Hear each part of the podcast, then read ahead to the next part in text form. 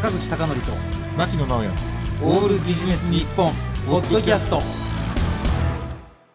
坂口孝則と牧野直哉のオールビジネス日本。本日のテーマは憧れの歌手に自作の歌を歌わせるです。でこれちょっと今日はうん。やや時間がありませんので、うん。ちょっと端的にちょっとお話結論だけなんですけども、はいはい。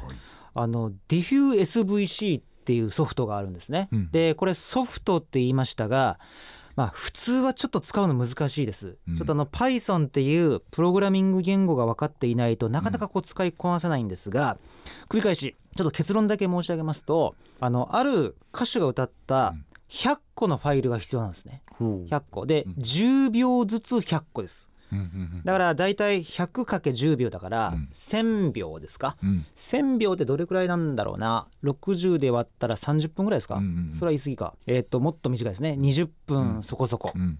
のやつをこの DiffUSVC にうん。あのこれ記録させてこう学習させるんですね。そしたらほぼほぼ間違いなくその歌手だというような歌声で曲が作れるんですね。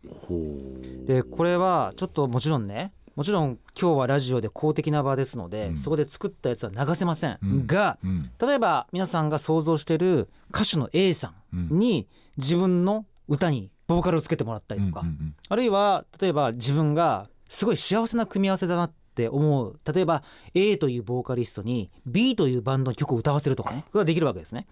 であのもちろんまあすごい卑近な例でいくと例えばあのカラオケうんとかでそういう新しい楽しみにもなると思いますしうん。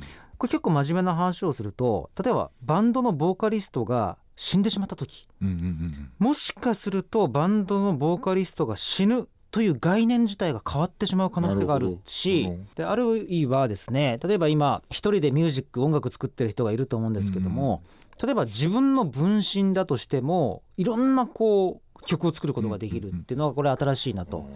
で実はこの話をしたの結構真面目な話なんですが実は海外ですごいちょっと事例を僕知ってしまいましてうん。でこのアプリを使って実は死んだ奥様うん。の声を分解して死んだ奥様の声で新しい曲を作ったっていうのがあったんですね。でこれはなかなかもう短い時間では言えないんですがもう哲学的というか思想的というかこの新しい感情っていうのは一体何なんだろうっていうのがうん。何だろう AI 生成系生成系の AI とか音楽はるかに越したなんか深いテーマに多分切り込めそうだなと思うんですね。なんでこれ今もちろんテクノロジーが始まったばっかりなんでうん。もしかしたら数年後にはねすぐこういう技術が普通の人もできるようになってうん。もうこれ名前はもちろん固有名詞言えないんだけど、うん。ある人が好きだったらその人をパッと例えば iPhone のアプリとかでうん。分析して違う曲も歌わせることができるかもしれない。